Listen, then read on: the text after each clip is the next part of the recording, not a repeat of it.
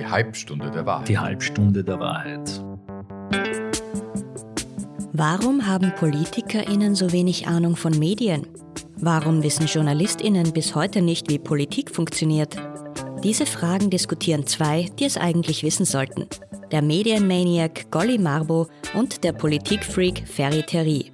Golly Marbo war viele Jahre lang TV- und Filmproduzent und ist heute Vortragender, Journalist und Obmann des Vereins zur Förderung eines selbstbestimmten Umgangs mit Medien. Ferry Terry ist seit rund 30 Jahren als Politikberater tätig, war drei Jahre lang Bundesgeschäftsführer von NEOS und ist heute Managing Partner von 365 Sherpas. In unserem Podcast widmen wir uns ja dem Verhältnis zwischen Politik und Medien. Und was ich dabei spannend finde, ist, dass diese zwei Berufsgruppen ja etwas gemeinsam haben. Sie haben nämlich beide ein sehr schlechtes Image. Die Journalistinnen und Journalisten, genauso wie die Leute in der Politik, sind immer ganz unten im Ranking. Ganz oben steht die Feuerwehr und die Ärzteschaft, aber ganz unten sind es immer die Journalisten und die Politiker. Woran liegt das? Naja, ich glaube, in Österreich liegt das einmal primär daran, dass wir zwar seit hunderten Jahren gewöhnt sind, dass uns die da oben sagen, wo wir hin sollen. Gleichzeitig kritisieren wir aber die da oben. Aus einer Loge heraus und aus einem Wesen heraus, weil wir uns dann irgendwie besser fühlen. Das ist die eine Antwort, die ich darauf geben möchte. Die zweite ist aber auch eine Unschärfe in der Art der Kommunikation dieser beiden Berufsgruppen. Bei Politikern und ganz besonders bei politischer Kommunikation gibt es ja große Unterschiede und die sind schlecht markiert. Da gibt es das Wesen der Information an die Bevölkerung, zum Beispiel weil ein Gesundheitsminister sagt, bei Covid müssen wir das und das und das machen. Und dann gibt es natürlich auch Wahlkämpfe. Und der gleiche Gesundheitsminister ist dann vielleicht ein grüner Abgeordneter und möchte jemanden mit einem parteispezifischen Argument überzeugen. Und jetzt haben wir es mit einer Bevölkerung zu tun, die wenig Medienbildung hat und das nicht wirklich gut unterscheiden kann. Aber ist das nicht gerade das Aufgabe der Medien? Die Medien müssten ja eigentlich genau dazu beitragen, sozusagen darüber aufzuklären. Aber die Frage ist nämlich, ob die Medien nicht wiederum eigentlich verantwortlich sind auch für das schlechte Image der Politik. Weil schließlich sind es die Journalistinnen und Journalisten, die die Politiker eigentlich ständig vorführen und in Interviews aufplatteln, aufmachen und das eigentlich fast zu einem Sport machen. Welchen Politiker mache ich heute fertig? Ehrlich gesagt fände ich das schön, wenn es so wäre und wenn es mehr gäbe wie den Armin Wolf, dem man das vielleicht auch unterstellen könnte, dass er Lust daran hätte, jemanden aufzuplatteln. Oder das wird ihm ja unterstellt. Ich behaupte das Gegenteil. Ich finde, er ist sehr gut vorbereitet. Absolut, absolut. Aber, Aber schau dir doch Interviews an, zum Beispiel mit einem Minister und vergleich das mit einem Interview mit einem Gesundheitsexperten. Und da wollte ich gerade. Das ist doch ein ganz anderer Ton, eine ganz andere Atmosphäre in diesem Interview. Es wird noch viel schlimmer, finde ich, wenn man jetzt zum Beispiel über Sportjournalismus nachdenkt oder über Kulturjournalismus oder über Kooperationen mit Firmen, wo auf einmal Journalistinnen und Journalisten PR-Artikel schreiben. Und da hast du natürlich völlig recht. Das, was ich über politische Kommunikation bei der Unterscheidung der Geister in der Art, wie Politiker artikulieren, angeprangert habe, gilt für uns Journalistinnen und Journalisten genauso. Auch wir markieren viel zu wenig, was ist jetzt eine Berichterstattung, die möglichst objektiv ist, was ist ein Kommentar, was ist ein investigatives Interview, wo ich vielleicht schon Informationen im Hinterkopf habe, die ich dann später eben einbringe, um jemanden in Verlegenheit zu bringen. Und was ist überhaupt sogar PR? Weil an den Unis, bei uns wird allen Ernstes Journalismus und PR zusammen unterrichtet an den einen oder anderen Fachhochschulen, was ich für verrückt halte. Naja, es ist, glaube ich, ganz gut, es am gleichen Ort zu unterrichten, um es vielleicht auch eben besser unterscheiden zu können. Ja. Aber den Vergleich zwischen Politik und Sport fand ich spannend, weil man könnte eigentlich sagen, die journalistische Grundfrage bei der Sportberichtung ist wahrscheinlich, warum sind Sie so super? Bei der Politik ist es, warum sind Sie so schlecht? Und bei dem Experten ist es, warum ist es so, wie es ist? Das ist vielleicht so die Grundtonalität in der Abgrenzung zwischen diesen drei Gruppen. Ja, und dabei wäre es eigentlich unsere Aufgabe als Journalistin und Journalist, beim Sport zu fragen, wie geht es den Verlierern und nicht nur, wie geht es den Siegern? Und bei der Wissenschaft die andere Position auch zu erkunden. Also wir lassen uns ja durch diesen Begriff Evidenz beruht und Evidenz belegt mundtot machen. Dabei ist Wissenschaft doch, wie der Matthias Kammersin letztens sehr gut in einem Interview ausgeführt hat, ein Diskurs. Und gerade die Wissenschaft weiß nicht immer die eindeutige Antwort, sondern Wissenschaft ist Fragestellen. Also ganz verwandt unserem journalistischen Selbstverständnis. Aber die Journalisten, kaum konnte ein Wissenschaftler glauben, was der sagt. Ich komme jetzt zu der Frage zurück. Also woran liegt es dann tatsächlich und wie sehr tragen hier die Medien tatsächlich Verantwortung, insbesondere für das schlechte Image der Politik, mit der sie ja eigentlich ständig zu tun haben? Die Frage ist halt, ist es Aufgabe des Journalismus tatsächlich, die Politik so kritisch anzugehen? Und was, glaube ich, noch eine große Rolle spielt, ist ja, dass wir eine permanente Selbstbeschädigung innerhalb der politischen Branche haben, oder? Also man stelle sich mal vor, in der Lebensmittelbranche würde jeden Tag eine Supermarktkette eine Presseaussendung machen, in der sie erklärt, warum die andere Supermarktkette so schlecht ist. Das kann man sich in der Wirtschaft nicht vorstellen, ist aber in der Politik gang und gäbe. Kein Wunder, dass dann das Image leidet. Das ist ein sehr gutes Bild und das Bild lässt sich leider fortsetzen durch diese schlampige Finanzierung von Medien. Also den Umgang, über den wir hier ja schon ein paar Mal gesprochen haben, wie sich die Politik auch das Wohlwollen der Verlage und der Herausgeber zumindest einmal kauft, wenn nicht sogar Bestechung da im Spiel ist oder was auch immer für böse Begriffe man noch wählen sollte, diese Art, wie Inserate geschaltet werden, diese Art, wie im Grunde Zeitungen am Leben gehalten werden, die haben natürlich Auswirkungen auf die Art der Berichterstattung der Journalistinnen und Journalisten. Und jetzt wollen sie sich aber als Persönlichkeit nicht dem sozusagen Vorwurf stellen, dass sie gekauft wären und sind dann im persönlichen Gespräch vielleicht sogar ein bisschen unangenehm, in der Sache aber eigentlich nicht, weil die Blattlinie ist dann eh sehr wohlwollend gegenüber den Mächtigen. Ja, hängt dann auch vom Blatt ab, in Wirklichkeit, wie eigenständig es ist. Aber welche zwei, drei Blätter in Österreich gibt es noch, die regierungskritisch sind? Also das ist der Falter, das ist vielleicht das Profil in guten Stunden und dann haben wir es schon, oder? So erstaunlich kritisch dem eigenen Berufsstand gegenüber. Ja, es ist erschütternd und ich bin auch wirklich traurig drüber. Das gilt nicht für die Einzelpersönlichkeiten. Also da gibt es die Doris Vettermann, die unabhängig arbeitet, da gibt es den wunderbaren Andreas Koller von den Salzburger Nachrichten, der auch immer versucht, das altera pars zu leben. Nein, nein, es gibt schon viele tolle Journalistinnen und Journalisten, aber dein Eindruck, den verstehe ich. Und der kommt durch diese schlampige Finanzierung des journalistischen Berufs. Und wenn wir jetzt den Bogen zu deinem Thema wieder ziehen, nämlich warum haben wir so ein schlechtes Image, dann hat das natürlich damit zu tun, dass die Bevölkerung spürt, dass da irgendwas nicht sauber ist. Ich glaube, das ist tatsächlich ein Schlüsselfaktor und der wahrscheinlich sogar etwas über das Verhältnis zwischen Politik und Medien auch aussagt. Man hat so den Eindruck, die machen sich das ja in Wirklichkeit eh dann untereinander aus. Stichwort, welcher Journalist tut dann welchen Politiker außerhalb des Studios und nachher gehen die zum Heurigen oder der Journalist ist dann der Pate vom Landeshauptmannssohn oder solche Dinge. Da fragt man sich dann manchmal, naja, ist da nicht so viel Verhaberung im Spiel? Da kann man ja eigentlich beiden nicht trauen. Ja, oder auch wenn wir an die Sommergespräche zurückdenken, ja, die Performance der zuständigen Journalistin gegenüber den weiblichen Diskussionspartnerinnen, da war nicht die gleiche Ehrfurcht vor dem Bundeskanzler zu spüren, vor den Oppositionspolitikerinnen.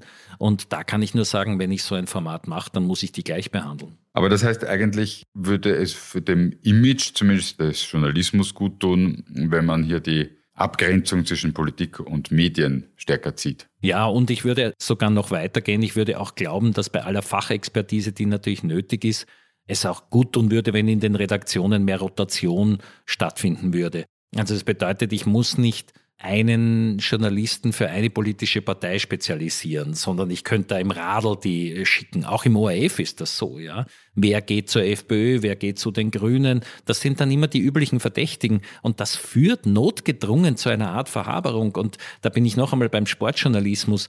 Die Bildzeitung zum Beispiel, die hat für jeden Bundesliga-Club der ersten, zweiten und dritten Liga in Deutschland einen eigenen Journalisten und Redakteur. So kommen Sie natürlich auch immer zu den heißen Meldungen als Erste. Aber dieser eine Redakteur, der ist verhabert mit dem Verein. Und so ähnlich ist das ein bisschen bei unserer politischen Berichterstattung. Da gibt's die Spezialisten für die Neos, da gibt's den Spezialisten für die FPÖ, der dort überhaupt noch eingelassen wird. Aber das ist nicht gut. Wir müssen natürlich von unserem Selbstverständnis und von unserem beruflichen Ethos her versuchen, alle halbwegs gleich zu behandeln. Interessant ist aber, dass es ja dann immer wieder auch Quereinsteiger gibt in der Politik, die aus dem Journalismus kommen. Also wenn ich jetzt denke an Ursula Stenzel, Eugen Freund, der Josef Brockal, also das gab es ja immer wieder. Und scheinbar hat sich die Politik doch davon versprochen, jemanden aus den Medien, einen Journalisten, eine Journalistin zu holen und damit Kompetenz, Seriosität zu vermitteln. Na, ich glaube, das hat aber auch mit dem Ideal eines Journalisten zu tun, der irgendwann selber es machen möchte. Ja, das heißt, ich beobachte so viele Jahre, was die anderen tun, habe eigene Vorschläge, halte mich zurück im noblen Fall oder schreibe den einen oder anderen Kommentar und dann hätte ich es gern selber mal probieren. Also der Helmut Brandstätter möchte selbst etwas gestalten. Ob er das dann in der sozusagen Profession des Politikers auch zusammenbringt, ist was anderes. Da bin ich mir auch nicht so sicher, ob das gescheit ist, dass ich sozusagen ohne Vorbereitung in einen politischen Job gehe, weil das auch ein Handwerk ist, das man lernen muss. Aber zumindest haben Journalistinnen und Journalisten dieses Handwerk ja vorher beobachten können. Und das befähigt sie vielleicht ein bisschen mehr als andere Quereinsteiger. Wir haben es ja in der Politik auch mit Landwirten zu tun und wir haben es ja auch mit Installateuren zu tun oder mit Universitätsprofessoren. Die bewegen sich ja auch nicht immer souverän. Auch nicht und gerade vielleicht die Universitätsprofessoren nicht. da ist der eigene Intellekt im Wege vielleicht. Aber das heißt, glaubst du, ist das ein erfolgreiches Modell? Mehr Journalisten in der Politik? Ich glaube, dass es für die Kommunikation nach außen ein gutes Modell sein kann. Und ich glaube, dass wir überhaupt weniger an der PR-Arbeit des Verkaufs arbeiten sollten, wie das die jetzige Regierung ja gerade wieder so unappetitlich macht mit ihrer Ausschreibung dieser hunderten Millionen Budgets, die sie da hat, sondern wir sollten schon eher an der Artikulationsfähigkeit der einzelnen Abgeordneten und Repräsentanten arbeiten. Und so gesehen kann eine Journalistin oder ein Journalist natürlich sehr hilfreich sein, weil die die Authentizität unterstreichen und verstärken können des Gesagten, weil sie halt darauf trainiert sind, in ihrer bisherigen beruflichen Laufbahn etwas auf den Punkt zu bringen. Muss ich aber einen kleinen Exkurs machen zu dem Thema Ausschreibung.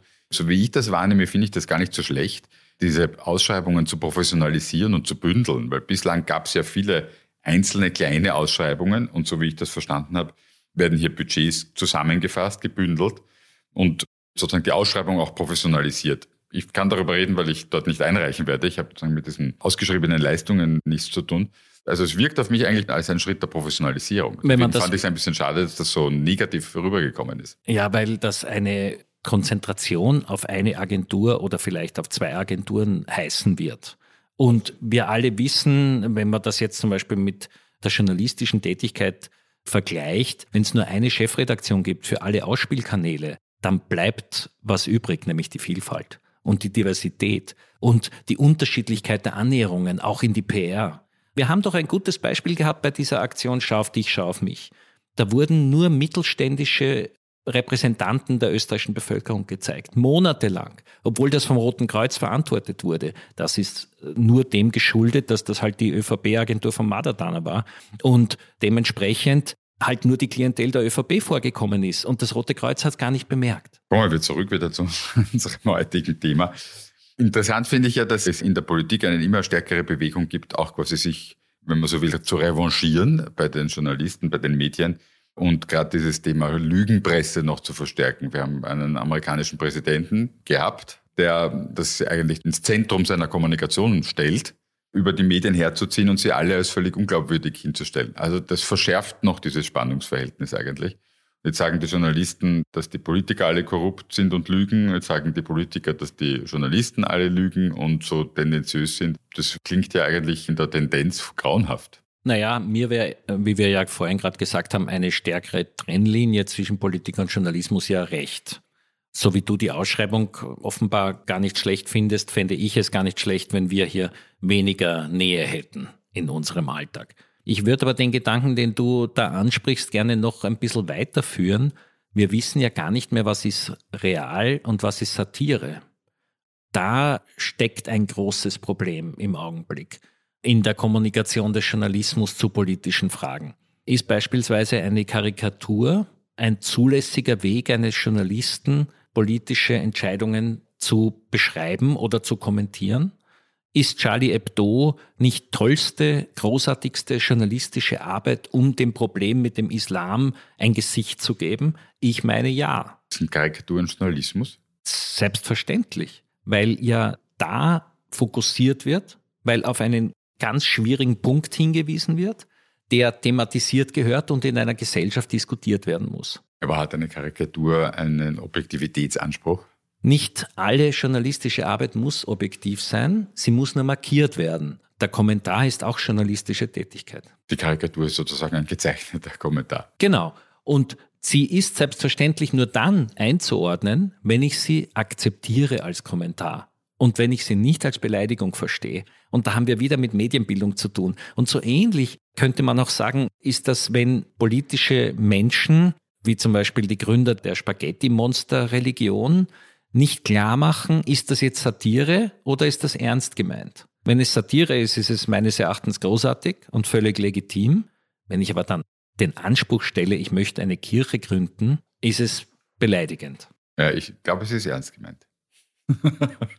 ohne dich beleidigen zu wollen.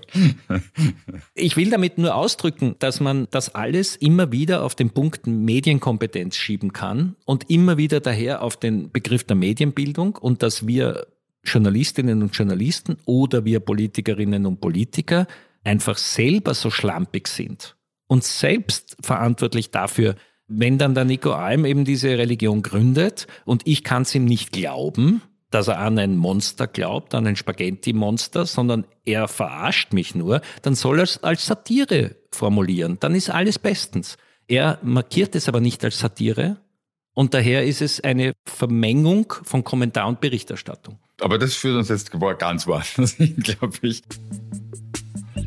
Eine Gemeinsamkeit von Politik und Medienalltag sind regelmäßige Briefings zu aktuellen Themen. Darum gibt es auch in diesem Podcast ein Briefing – Immer zu einem Thema, das Politik und Medien verbindet. Image von Politikerinnen und Journalistinnen. Während Feuerwehrleute und medizinisches Personal besonders hohes Ansehen innerhalb der österreichischen Bevölkerung genießen, findet man Politikerinnen und Journalistinnen am anderen Ende der Skala. Laut einer Studie der Statista Österreich aus dem Jahr 2018 haben nur 26 Prozent der ÖsterreicherInnen Vertrauen in die Berufsgruppe JournalistInnen. Bei PolitikerInnen sind es sogar nur 18 Prozent. Obwohl das Vertrauen in den öffentlich-rechtlichen Rundfunk während der Corona-Krise gestiegen ist, bleibt der allgemeine Vertrauensindex für die Institution Medien mit einem Minus von 34 Punkten unverändert schlecht. Der Vertrauensindex errechnet sich aus der Differenz der Prozentergebnisse der Antworten Vertraue und Vertraue nicht. Der vertrauenswürdigste Politiker des Landes ist Bundespräsident Alexander van der Bellen mit einem Vertrauensindex von 43 Punkten. Was gilt es zu tun? Wir haben gesagt, es geht um das Verhältnis zwischen Politik und Medien. Das müssen wir klarer abgrenzen voneinander. Wieder die Verhaberung. Und dann haben wir gesagt, eigentlich ist es viel eine Vertrauensfrage, eine Vertrauen in beide Berufsgruppen. Und es ist ganz wichtig, dass die politische Kommunikation unterscheidbar gemacht wird. So ähnlich wie wir als Journalistinnen und Journalisten Berichterstattung vom Kommentar trennen müssen, muss bei politischer Kommunikation die Wahlwerbung oder das Werben für eine Ideologie oder für ein politisches Projekt unterscheidbar gemacht werden von der Verantwortung der Institution gegenüber, die ich gerade repräsentiere. Und diese Form der politischen Kommunikation, die ich für die EU-Kommission mache oder die ich fürs Gesundheitsministerium mache oder auch fürs Innenministerium, die darf nicht parteipolitisch gefärbt sein. Deshalb ja auch diese Aufregung jetzt, wenn der Bundeskanzler die Rückkehrer vom Westbalkan so beleidigt und so infam den Coronavirus auf eine Gruppe von der Bevölkerung schiebt. Weil das dann Vertrauen reduziert? Natürlich, weil da hat er wahltaktische und parteipolitische Ideen mit dem Amt des Bundeskanzlers verknüpft. Und er soll uns bei so einer Pressekonferenz, wo es um den Lockdown geht, gefälligst als Bundeskanzler und nicht als ÖVP-Chef begegnen. Aber ist das auszuschließen, dass das Richter oder Polizisten oder Feuerwehrleute macht? Warum sind die alle bei Vertrauenswerten in den höchsten Höhen?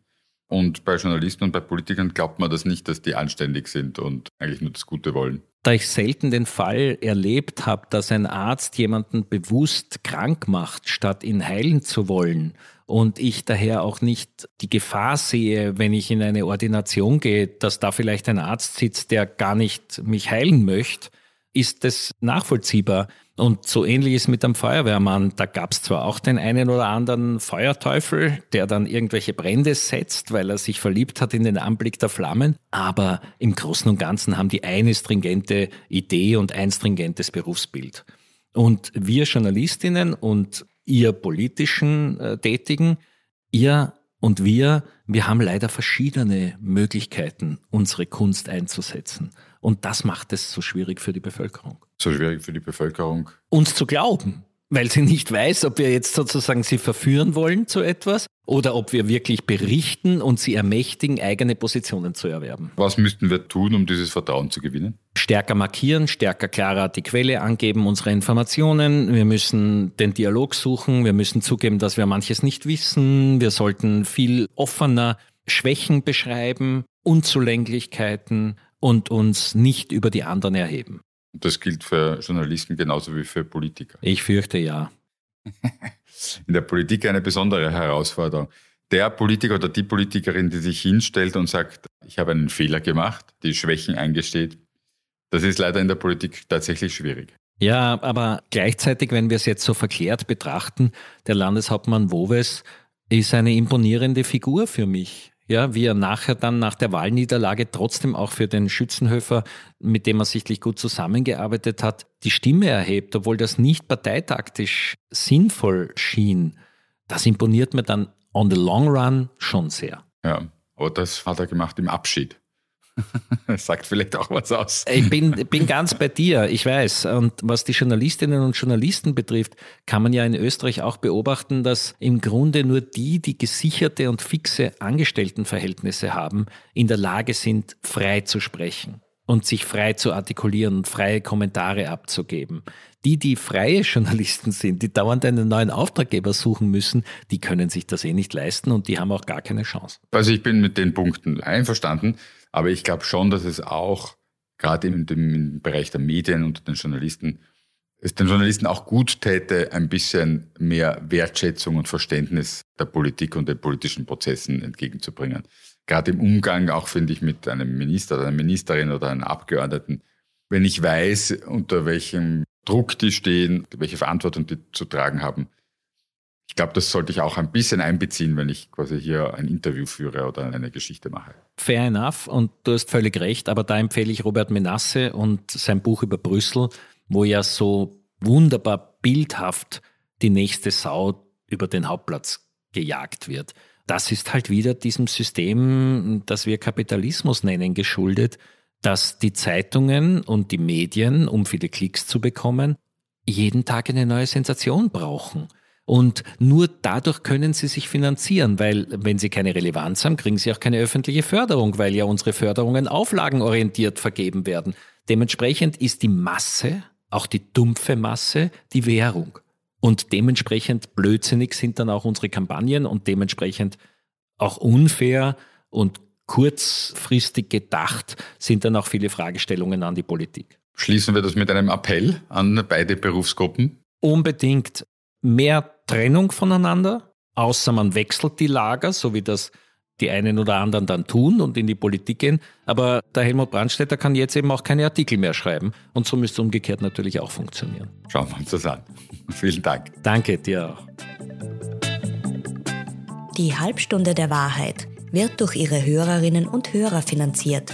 Sie können die Sendung unterstützen auf www.vsum.tv ein Podcast des Vereins zur Förderung eines selbstbestimmten Umgangs mit Medien. Abrufbar überall, wo es Podcasts gibt. Produktion Inspiris Film.